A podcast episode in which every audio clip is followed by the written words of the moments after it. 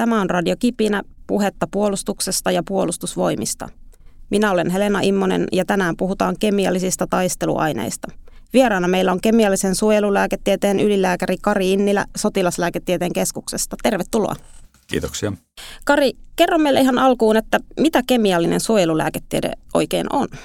No kemiallinen suojelulääketiede pitää sisältään kaikki ne lääketieteelliset hoitoratkaisut ja ennaltaehkäisevät keinot, millä voidaan, voidaan kemialliset taisteluaineille altistuneita hoitaa ja tätä altistumista jollakin tavalla estää. Se ei ole varsinainen virallinen lääketieteen erikoisala, vaan se on hyvä kokoelma monia lääketieteen erikoisaloja. Mennään näihin termeihin tässä aluksi, että kun puhutaan kemiallisista aseista ja kemiallisista taisteluaineista, niin mitä eroa esimerkiksi on kemiallisella aseella ja kemiallisella taisteluaineella? Niin hyvin usein, usein puhutaan kemiallisesta aseesta silloin, kun tarkoitetaan pelkkää taisteluainetta.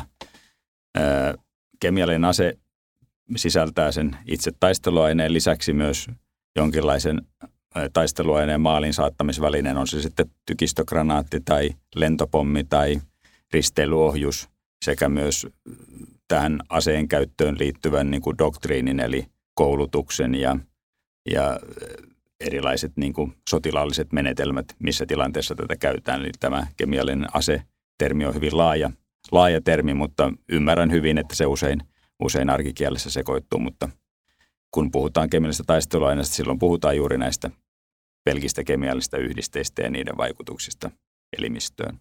Millaisia kemiallisia taisteluaineita on olemassa? No perinteisesti kemialliset taisteluaineet jaetaan kuuteen eri ryhmään. Hermokaasuihin, syövyttäviin aineisiin, tukahduttaviin aineisiin, yleismyrkyllisiin aineisiin, inkapasitoiviin aineisiin sekä sitten vielä mellakantorjunta-aineisiin. Eli aika, aika laaja kirjo erilaisia Kyllä, kyllä. Aseita. Toki kemiallisten taisteluaineiden historia, historia, joka oikeastaan alkoi, alkoi silloin laajamittaisesti ensimmäisen maailmansodan aikaan, niin josta, ja näistä aineista käytetään yleensä nimitystä ensimmäisen sukupolven taisteluaineet. Silloin käytössä olivat aluksi kloori, foskeeni ja myöhemmin vielä sinappikaasu. Kaasu sen jälkeen oikeastaan kemiallisten taisteluaineiden historia on enemmänkin hermokaasujen kehityshistoriaa, kun puhutaan toisen sukupolven taisteluaineista, silloin puhutaan ennen toista maailmansotaa Saksassa kehitetyistä niin sanotusta G-luokan hermokaasuista, jotka siis kehitettiin ää, tällaisen löydön perusteella, kun pyrittiin kehittämään entistä tehokkaampia kasvinsuojelu- ja ää, hyönteismyrkkyjä, niin löydettiin vähän sattumaltakin tabuuni, tabuuniksi nimetty aine, joka oli monta kertaluokkaa aikaisempia hyönteismyrkkyjä toksisempaa ja silloin Saksan sodanjohto myös kiinnostui tästä aineesta ja se, se johdatti sitten kehityssuunnat ja kehityskulut sitten enemmän näihin niin sanottujen organofosfaattiaineryhmien kehitykseen ja silloin Saksassa kehitettiin useampia näitä G-luokan taisteluaineita. Sitten 50-luvulla kehitystyö jatkoi myös sitten länsivaltojen puolella ja kehitettiin niin sanotut V-luokan, V-luokan aineet, jotka olivat jälleen taas monta kertaa toksisempia kuin nämä aikaisemmat G-luokan aineet. Ja sitten vielä puhutaan neljännestä sukupolvesta, eli näistä niin sanotusta Novichok-ryhmän aineista, jotka ovat jälleen kerran toksisempia kuin aikaisemmat ryhmät, mutta tämä historia oikeastaan sitten sen ensimmäisen maailmansodan jälkeen on ollut lähes pelkästään hermokaasujen kehityshistoriaa. Jos mennään hetkeksi vielä ihan sinne ensimmäisen maailmansotaan ja näihin ensimmäisen sukupolven aineisiin, niin minkä tyyppisistä aineista puhutaan ja millaisia vaikutuksia niillä oli ihmisiin tai on ihmisiin? Tosiaan alkuvaiheessa käytettiin klooria, joka on tämmöinen säilytetään nestemäisessä olomuodossa paineistetussa astiassa, joka sitten kun sieltä päästetään, niin kaasuuntuu ja tämä kaasumainen kloori on ilmaa raskaampaa, eli se pysyy, pysyy hyvin maanpinnan tasalla ja metodina alkuvaiheessa oli ihan sellainen, että juoksuhautoihin laitettiin rivistöön valtava määrä kaasupulloja ja sitten odotettiin, kunnes tuuli kääntyi sinne vastustajan asemia kohden ja sitten nämä kaasupullot avattiin ja tämä toksinen kloorikaasu pääsi sitten leviämään sinne vastustajan tai vihollisen juoksuhautoihin ja suojabunkkereihin ja koska alkuvaiheessa tällaisesta ei ollut mitään kokemusta, niin se aiheutti paitsi paljon kuolonuhreja, niin myös merkittävän paniikin joukkojen keskuudessa. Koska kloori vaikuttaa pääasiassa hengitysjärjestelmän kautta, niin tältä opittiin varsin pian kuitenkin suojautumaan kehittämällä erilaisia alkeellisia suojanaamareita. Nämä suojanaamarit myös suojasivat fosgeenilta, joka oli seuraava, seuraava käytetty kemikaali taistelukentällä. Myöhemmin sitten ensimmäisen maailmansodan aikana kehitettiin sinappikaasu, jonka vaikutukset välittyvät myös ihon, ihon kautta, jolloin pelkkä suojanaamari ei ollutkaan enää riittävä suojakeino. Kerroit tuosta, miten aineita on kehitetty eteenpäin ja nyt ollaan sitten jo neljännen sukupolven taisteluaineissa, niin miten voidaan verrata näitä keskenään niiden tehokkuutta tai vaikuttavuutta ihmiseen? No jos puhutaan ihan kuolemaan johtavasta altisteesta, niin puhutaan useamman tuhannen kertaluokkaa olevasta erosta, jos verrataan esimerkiksi klooria näihin uudempiin hermokaasuihin. Eli kloori on, jos halutaan olla kylmän analyyttisiä, niin erittäin tehoton, tehoton taisteluaine verrattuna näihin hermokaasuihin. No, minkälaisia oireita hermokaasut sitten aiheuttavat ihmisissä? Niiden aiheuttamat oireet ovat hyvin laaja-alaisia, koska ne vaikuttavat hermoimpulssien kulkuun. Ihmisessä on useita järjestelmiä, joissa hermoimpulssin kulkua välittää asetyylikoliini-niminen välittäjäaine. Ja jotta hermoimpulssin kulku keskeytyisi aina uutta, uutta seuraavaa signaalia varten, niin tätä välittäjäainetta pitää hajottaa ja sitä hajottaa asetyylikoliini-esteraasi-niminen aine tai entsyymi proteiini siis.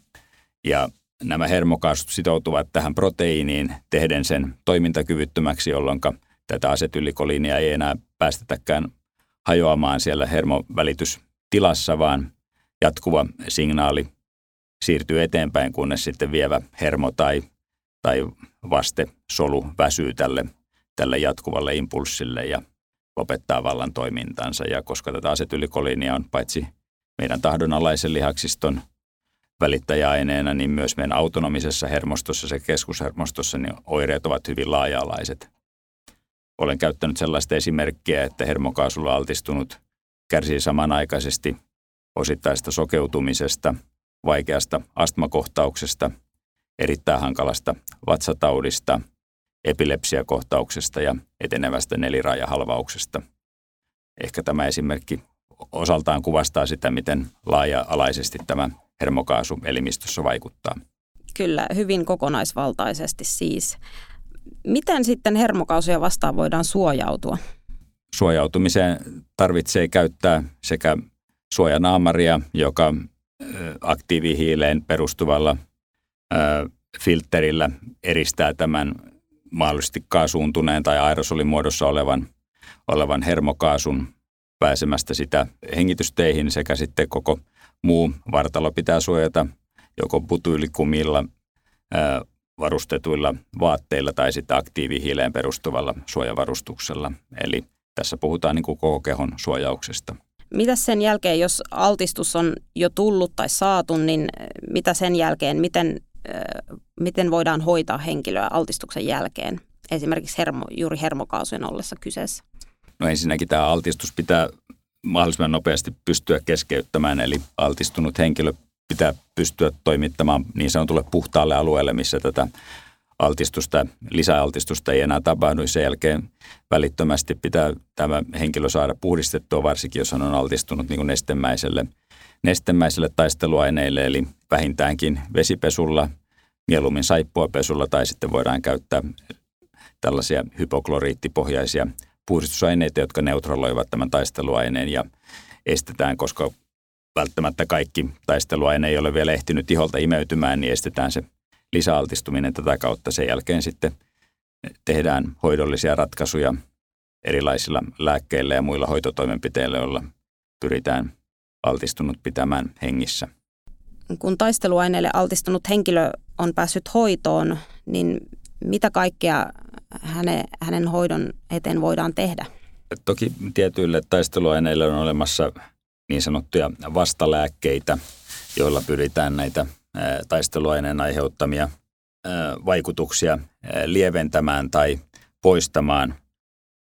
Kaikille taisteluaineille ei kuitenkaan ole olemassa erityisiä vasta-aineita, vaan silloin joudutaan niin kuin potilasta hoitamaan oireen, niin sanotusti oireen mukaisesti, eli lievittämään hänellä esiintyviä oireita ja joskus joudutaan sitten käyttämään myös muita hoidollisia ratkaisuja, kuten esimerkiksi hengitystä voidaan joutua tukemaan hengityskoneella, jolloin potilas on tehohoidon piirissä ja tällä voidaan myös hänen verenkiertoaan tukea myös tämän hengityksen tukemisen ohella ja varsinkin näihin vakaviin hermokaasualtistuksiin on liittynyt potilaiden pitkäaikainen tajuttomuutta ja hengitysliaksiston halvaantumista, samoin kuin hengityskeskuksen salpaantumista, jolloin on täysin elintärkeää, että potilaan hengityksestä huolehditaan koneellisesti. Ja tämän koneellisen hoidon kesto sitten riippuu siitä altisteen määrästä ja toipumisennusteesta. Myös esimerkiksi potilaalla esiintyvää epileptistä purkauksellisuutta aivoissa voidaan erilaisilla lääkkeillä pyrkiä hillitsemään ja joskus tämä potilaan altistuksen jälkeinen tajuttomuus johtuukin siitä, että potilasta vain pidetään näillä tietyillä lääkkeillä, lääkkeillä unessa, jotka samanaikaisesti myös vähentävät tämmöistä purkauksellista toimintaa keskushermostossa ja aivoissa, joka on osoitettu varsin haitalliseksi potilaan jatkoennusteen kannalta. Tietyillä aineilla taas oirekuva, esimerkiksi sinappikaasuilla, tapahtuu tuntien, jopa päivien kuluessa ja hoito tänä aikana on lähinnä sellaista paitsi elintoimintoja tukevaa, niin myös oireita lievittävää ja sitten varsinaiset isommat hoitoratkaisut, esimerkiksi niin kuin eh, kirurgiset, plastikakirurgiset toimenpiteet tulevat sitten vasta viikkojen kuluttua ehkä. Eli onko niin, että tehohoidolla ikään kuin autetaan ihmistä eh, ylläpitämään tiettyjä elintoimintoja ja odotetaan, että tämän aineen vaikutus hälvenee? Juuri näin. Tällä ostetaan niin kuin aikaa, aikaa sille aineen paitsi spontaanille häviämiselle, niin myös erilaisten lääkkeellisten ratkaisujen ää, tuoman tehon lisäämiseksi. Eli onko olemassa suoraa vastalääkettä taisteluaineisiin? No oikeastaan hermokaasuille on olemassa kolmen eri lääkeaineryhmän lääkkeitä, joita käytetään, käytetään atropiinia tai muita tällaisia niin sanottuja antikolinergejä, jotka salpaavat tiettyjä reseptoreita elimistössä, jolloin tämä ylemmääräinen asetyllikoliinivälittäjäaine ei pääse vaikuttamaan niin vahvasti. Sitten toinen lääkeryhmä ovat oksiimit, jotka toimivat ää, näiden asetyllikoliinia hajottavien esteraasien reaktivaattoreina, eli ne eräällä tavalla, eräällä tavalla taas saavat nämä esteraasit esteraasit palautettua jälleen toimintaansa vapauttaen näistä esteraaseista tämän hermokaasumolekyylin. Ongelma vain näiden oksiimien osalta on se, että oksiimit reagoivat eri hermokaasuille erilaisella intensiteetillä, eikä ole olemassa sellaista universaalia oksiimia, joka toimisi yhtä tehokkaasti kaikkiin hermokaasuihin, jolloin oleelliseksi tiedoksi nouseekin, että varsin pian saataisiin tietää, että mistä hermokaasualtistuksesta on kyse, koska oirekuvan perusteella sitä ei voida, voida erotella, mutta hoidollisesti saattaa olla ratkaisevaa, että tieto saadaan mahdollisimman nopeasti, että mistä hermokausta on kyse, jolloin voidaan tätä lääkevalintaa sitten suunnata tähän tiettyyn hermokaasuun mainitsemani kolmas lääkeryhmä ovat sitten nämä niin sanotut benzodiazepiinit tai muut tällaiset keskushermoston toimintaa eräällä tavalla salpaavat lääkkeet, joilla pyritään just ehkäisemään näitä keskushermostoon kohdistuvia purkauksellisia ilmiöitä, jotka saattavat potilaassa esiintyä epileptisinä oireiluna – Miten paljon henkilön toipumiseen sitten vaikuttaa esimerkiksi henkilökohtaiset ominaisuudet, kuten ikä tai muu terveydentila? Luonnollisesti näillä on merkittäväkin vaikutus, että lapset ja taas vanhukset ovat tässäkin asiassa herkempiä kuin, kuin muut ihmiset ja jo potilaan muut perussairaudet toki ovat siellä taustalla aina ja, ja myös tietyt yksilölliset ominaisuudet, joita ehkä kaikkea ei edes vielä osata tunnistaakaan, jotka saattavat vaikuttaa siihen, että miten, miten potilas esimerkiksi toipuu hermokaasualtistuksesta. Minkälaiset selviytymismahdollisuudet altistuneella henkilöllä sitten on? No se riippuu täysin siitä altisteen määrästä, eli kuinka isolle altisteelle ja miten kauan hän on tämän altisteen piirissä ollut ja miten pian nämä puhdistustoimenpiteet ja lääketieteelliset hoitotoimenpiteet päästään aloittamaan. Meillä on äskettäin ollut Euroopassa esimerkkikin Novichok-aineen käytöstä, johon viittasit, puhuit Novichok-aineista tuossa hetki sitten. Eli maaliskuussa Iso-Britanniassa Sergei Skripal, venäläinen entinen kaksoisagentti, sai altistuksen ja ainakin julkisuudessa olleiden tietojen mukaan kyseessä on juuri ollut tällainen Novichok-hermokaasu. Millaisesta aineesta on kyse nyt, kun puhutaan nimenomaan tästä Novichokista? Näistä niin sanotusta Novichok-ryhmän aineista hän ei ole hirveän paljon tietoa julkisuuteen tihkunut. Ne kehitettiin aikanaan Neuvostoliitossa 70-luvulla alkaneen niin sanotun Foliant-ohjelman ohjelman pohjalta, koska kun pyrittiin kehittämään entistä tehokkaampia ja toisaalta taas ehkä itselle turvallisempia uusia hermokaasuryhmiä ja tämän kehitystyön tuloksena tulivat sitten nämä niin sanotut Novichok-ryhmän aineet. Useimmat niistä on ilmeisesti pystytty tekemään niin sanottuiksi binäärivalmisteiksi, jolloin ne ovat äh, vähän niin kuin kaksi komponenttiliimaa, eli kahdella tämmöisellä lähes vaarattoman kemikaaleja yhdistämällä saadaan aikaiseksi tämä niin sanottu Novichok-ryhmän hermokaasu, joka, joka sitten tekee sen, että äh, käyttäjälle se on hyvin turvallista, koska aineet voidaan varastoida näissä niin sanotussa vähän vaarattomammissa olomuodoissa ja sitten vasta käyttöhetkellä yhdistää nämä aineet ja silloin saadaan tämä tappavan tehokas taisteluaine. Julkisuuteen tihkui myöhemmin tietoja henkilöiltä, jotka olivat olleet osana tätä projektia ja heidän tietojensa perusteella on arvioitu, että nämä Novichok-ryhmän aineet ovat lähes kymmenen kertaa tehokkaampia kuin edellisen sukupolven V-ryhmän aineet ja kun taas V-ryhmän aineista tiedetään, että niitä riittää tällainen nuppineulan pään kokoinen pisara terveellä iholla aiheuttamaan joku olemaan johtavan myrkytystilan, niin puhutaan erittäin tehokkaista aineista. Puhut pisarasta iholla, vaikka puhutaan hermokaasuista, niin onko kuitenkin niin, että nämä hermokaasut ovat useimmiten nestemäisessä muodossa vai missä muodossa näitä voidaan käyttää? Kyllä, tämä on vähän ehkä harhaanjohtava termikin, joka juontuu ihan sieltä ensimmäisen maailmansodan ajalta, jolloin ensimmäiset taistelua näitä olivat kaasumaissa olomuodossa ja sen jälkeen ehkä on jäänyt tämmöinen niin kuin kaasuase termi voimaan suomenkielisessä kirjallisuudessa, mutta kuten mainitsit tosiaan, niin useimmat tai lähes kaikki tunnetut hermokaasut ovat normaaliolosuhteissa nesteitä ja kaasuuntuvat tietysti oman höyrynpaineensa – eli tämän ominaisuutensa perusteella jossakin määrin.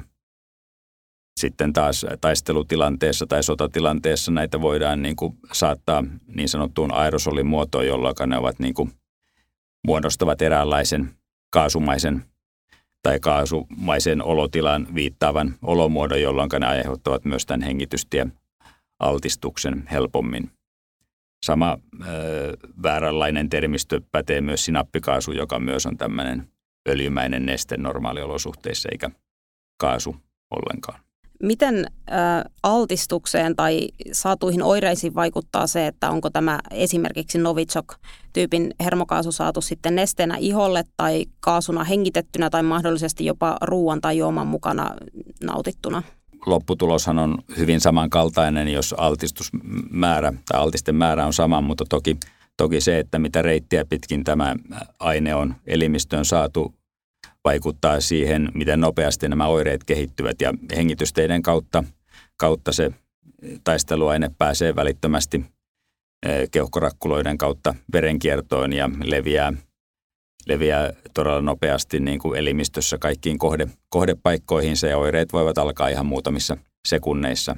Sitten taas ihmisen iho kuitenkin – estää aineiden läpäisyä jonkin verran ja tällöin puhutaan, että oireet alkavat kehittyä ehkä minuuttien kuluessa aikaisintaan ja ruoansulatuskanava on sitten se hitain reitti, eli silloin voidaan puhua jopa tunneista. Onko tällä altistustavalla, että onko se ihon kautta vai hengitettynä, niin mitään vaikutusta sitten ensiapuun tai hoitoon, mitä annetaan?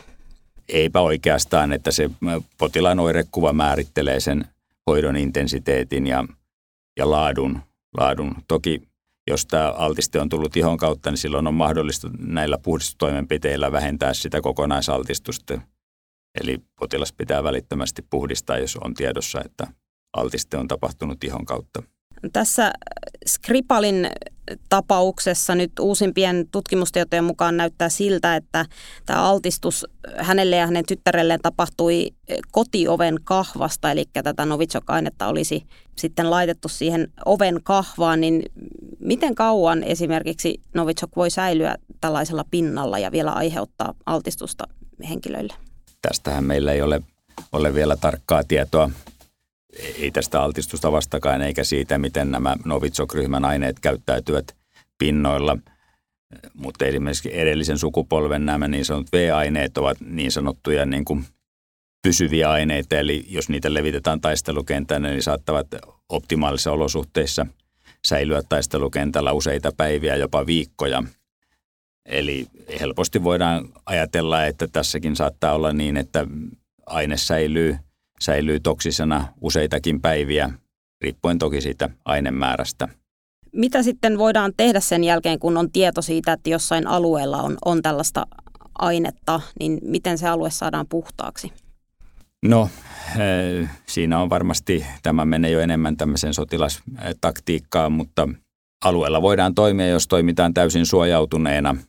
Aluetta voidaan myös puhdistaa esimerkiksi vedellä, vedellä ja näillä hypokloriittiliuoksilla se, että kuinka tarpeellista se missäkin tilanteessa on, jos kyseessä on esimerkiksi lentokenttä, niin varmasti on tarpeellista suorittaa puhdistustoimenpiteitä. Jos kyseessä on taas metsäinen alue, niin silloin voidaan odottaa sitä, että tämä aine, aine itsestään sieltä sitten pikkuhiljaa häviää, koska laajojen alueiden puhdistaminen on erittäin, erittäin tota, työvoimaa vaativaa ja välineistöä vaativaa ja sellaiseen ryhdytään vain siinä tapauksessa, että se on lähestulkoon elintärkeää sen alueen puhdistaminen toiminnan jatkamiseksi. Mutta toimintaa toki voidaan jatkaa alueella, kun pysytään vain hyvin suojautuneena. Sergei Skripalin tytär Julia on jo tovi sitten päässyt sairaalasta ja ainakin julkisuudessa olleiden tietojen mukaan näyttää suhteellisen hyvin toipuneen, niin millaisia jälkiseurauksia tai vaikutuksia voi sitten jäädä henkilölle, joka kuitenkin toipuu tällaisesta altistuksesta? Tällaiset lääketieteelliset tapausselostukset sellaisista henkilöistä, jotka olisivat altistuneet Novitsokille ja jääneet henkiin, niin niitä ei käytännössä katsoen ole. Toki jotain tietoja on tihkunut silloin näiden Novitsokkien kehitysvaiheessa tapahtuneista laboratorio-onnettomuuksista, jossa henkilö on altistunut Novitsokille ja on kuvattu, että näillä henkilöillä on esiintynyt, esiintynyt esimerkiksi paitsi masennusta, niin myös tämmöisiä kognitiivisen toiminnan häiriöitä, muistitoimintojen keskittymiskyvyn häiriöitä, epileptisiä oireita sekä ihan lihasten heikkoutta. Tällaisia aikaisemman sukupolven hermokaasuset, tällaisia on kuvattu enemmänkin ja myös täytyy muistaa, että maailmalla käytetään näitä samanlaisia organofosfaatteihin kuuluvia hyönteismyrkkyjä edelleenkin varsinkin kehitysmaissa varsin laaja-alaisesti ja on WHOn arvioiden mukaan jopa kolme miljoonaa ihmistä altistuu näille hyönteismyrkyille ja heistä tietysti kertyy aika paljonkin, paljonkin tietoa, että miten tämmöiset pitkäaikaisvaikutukset sitten, millaisia ne ovat. Toki näitä ei voida ehkä ihan suoraan yhtälöidä, yhtälöidä hermokaasujen kanssa, mutta kuitenkin samasta periaatteessa kemiallisten aineryhmien tai aineryhmästä on kyse. Mutta käytännössä siis semmoista selkeää ennustetta on täysin mahdotonta antaa, vaan se toipuminen on yksilöllistä. Tässä, tässä kyseisessä tilanteessa täysin mahdotonta, että se miten hän haastattelussa käyttäytyi ja liikkui, niin oli tietysti ilahduttavaa, että hän oli niinkin hyvin toipunut, että pitää muistaa myös, että henkilöt, jotka ovat altistuneet mille tahansa taisteluaineelle, niin sehän on valtava psyykkinen stressi ja varmasti aiheuttaa jälkikäteen sitten tällaista posttraumaattista stressireaktiota, johon voi liittyä, liittyä monenlaisia oireita. Sitten kun puhutaan kemiallisista taisteluaineista nimenomaan siellä taistelukentillä ja taistelutilanteessa, niin millainen elementti kemiallinen taisteluaine on siellä? Miten se vaikuttaa sotilaan suorituskykyyn? Tokihan se vaikuttaa merkittävästi, mikäli sotilas sille kyseiselle taisteluaineelle altistuu, mutta toki nykyään on erittäin kehittyneitä detektio- tai tämmöisiä analyysivälineitä, joilla, joilla pyritään siihen, että tällaista taisteluainetta ei, ei pääse, pääse kukaan kylvämään niin kuin huomaamatta taistelukentälle, vaan sitten siitä saadaan jo ilmaisu varhaisessa vaiheessa ja osataan sitten joukkoja varoittaa ja joukot sitten välittömästi ohjeidensa mukaan suojautuvat, suojautuvat sitten riittävällä tasolla, ettei pääse tätä altistumista tapahtumaan – ja tehtävää pyritään toki aina jatkamaan, mutta onhan se selvää, että täysin suojautuneena se taistelukyky ei ole aivan samaa luokkaa kuin ilman esimerkiksi suojanaamaria ja suoja-asua. Varusmieskoulutuksessa varusmiehille tuttua on suojeluhälytys esimerkiksi, jossa sitten tietyssä ajassa pyritään pukemaan tämä suojeluvarustus päälle ja varusmiehillä siihen kuuluu sadeasu, kumisaappaat, suojanaamari ja suojakäsineet. Kerro vähän esimerkiksi tämän suojanaamarin toiminnasta. Mihin sen toiminta perustuu?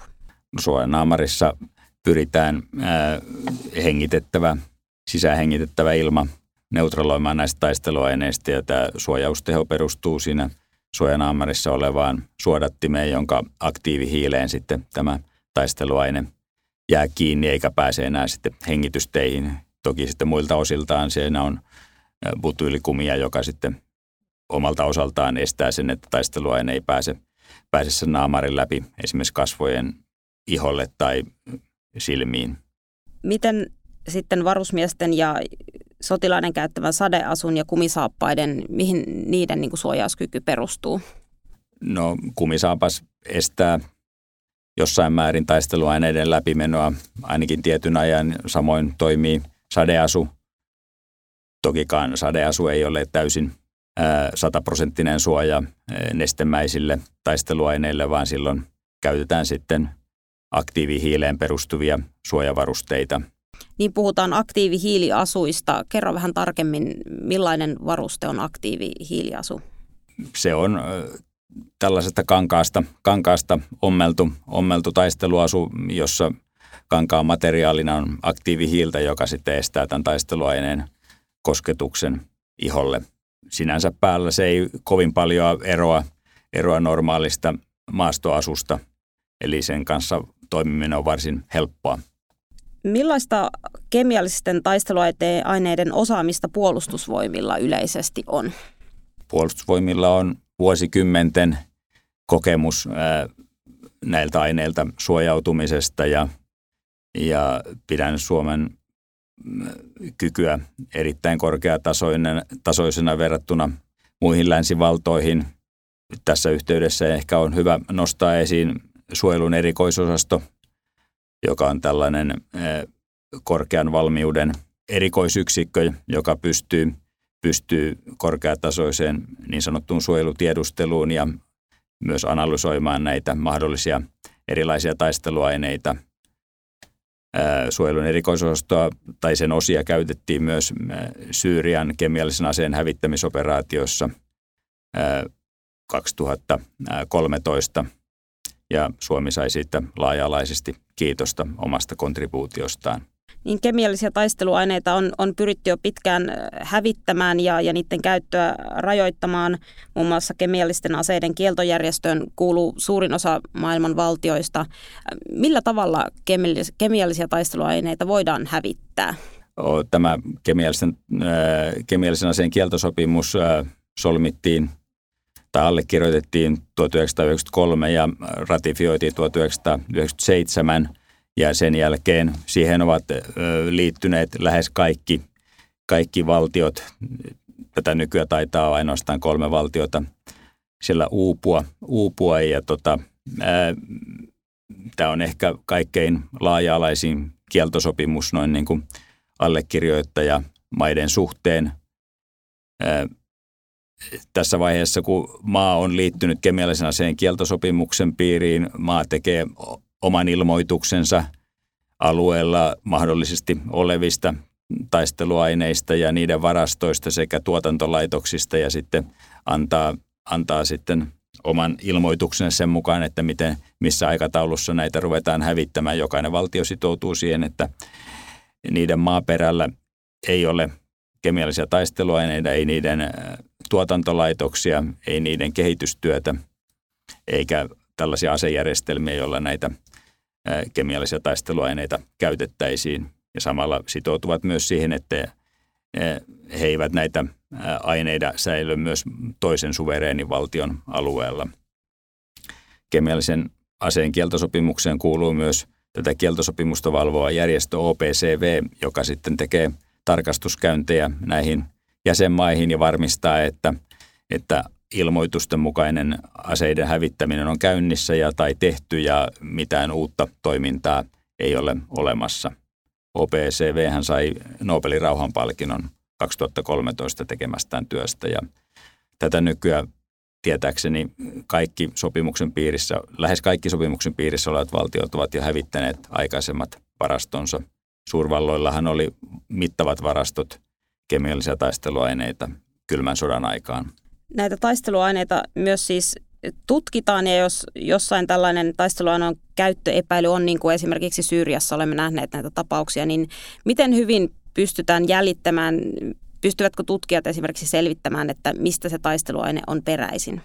No, tämä menee jo vähän niin kuin kemian puolelle tämä kysymys käsittääkseni joistakin sidosaineista ja muista voidaan saada jonkinlaista osviittaa siitä, että mistä aine saattaisi olla lähtöisin. Myös aineen puhtausaste aste kertoo jotain asiaan perehtyneille, mutta valitettavasti en ole tämän asian asiantuntija.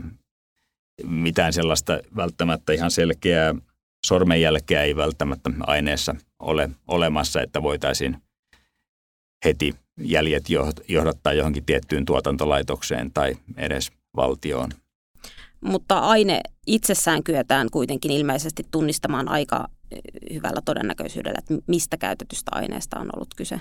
Kyllä, kyllä varsin hyvin, varsinkin jos päästään suht pian, pian sinne tapahtuma-alueelle. Toki ne aineet alkaa sitten hajoamaan, mutta näistä hajoamistuotteista voidaan tehdä sitten omia päätelmiä, vaikka sitä varsinaista taisteluainetta ei olisikaan enää puhtaana jäljellä myös erilaiset asejärjestelmät jättää sirpaleita ja muita, mistä voidaan tehdä sitten omia päätelmiä myös.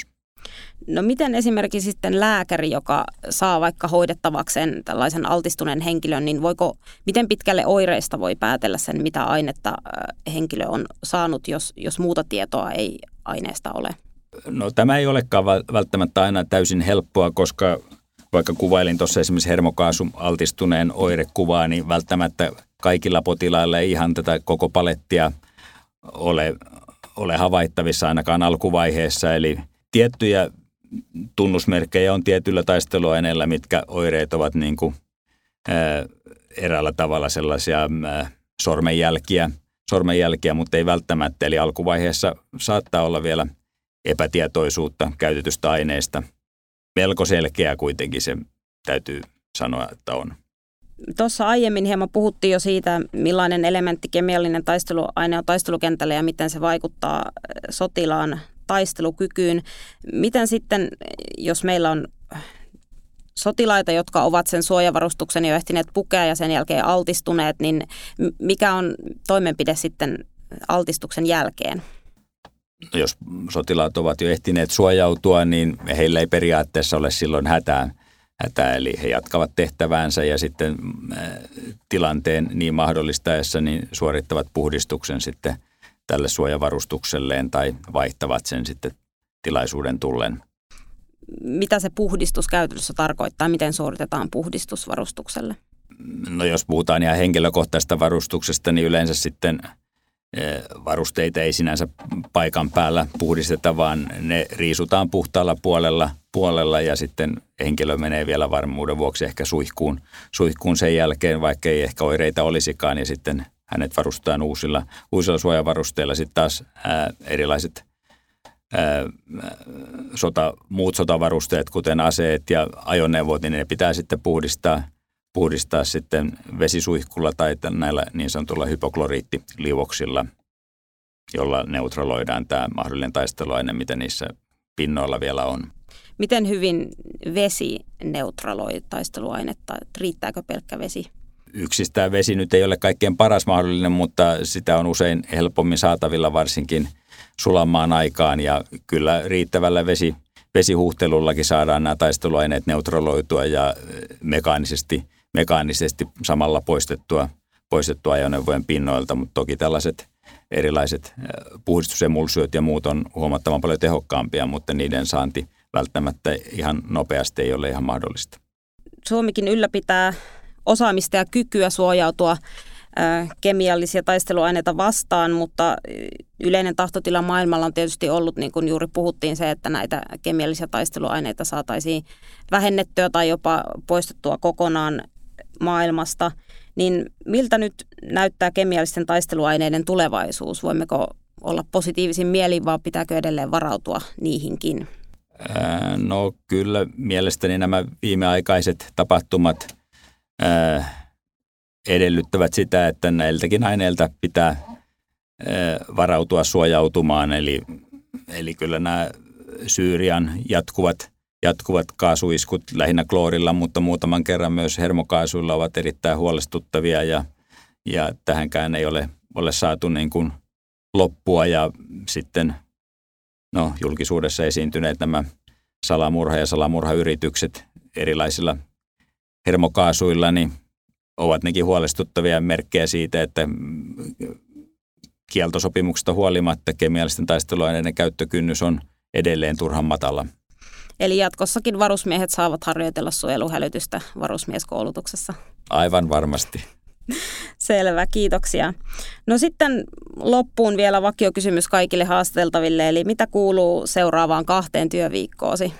No nyt ollaan jo viimeisen työviikon äärellä ennen kesälomaa, eli tässä, tässä koetaan kovasti puhdistaa työpöytää, työpöytää, että voisi sitten rentoutuneen mieli jatkaa seuraavaa viikkoa jo kesälomalla.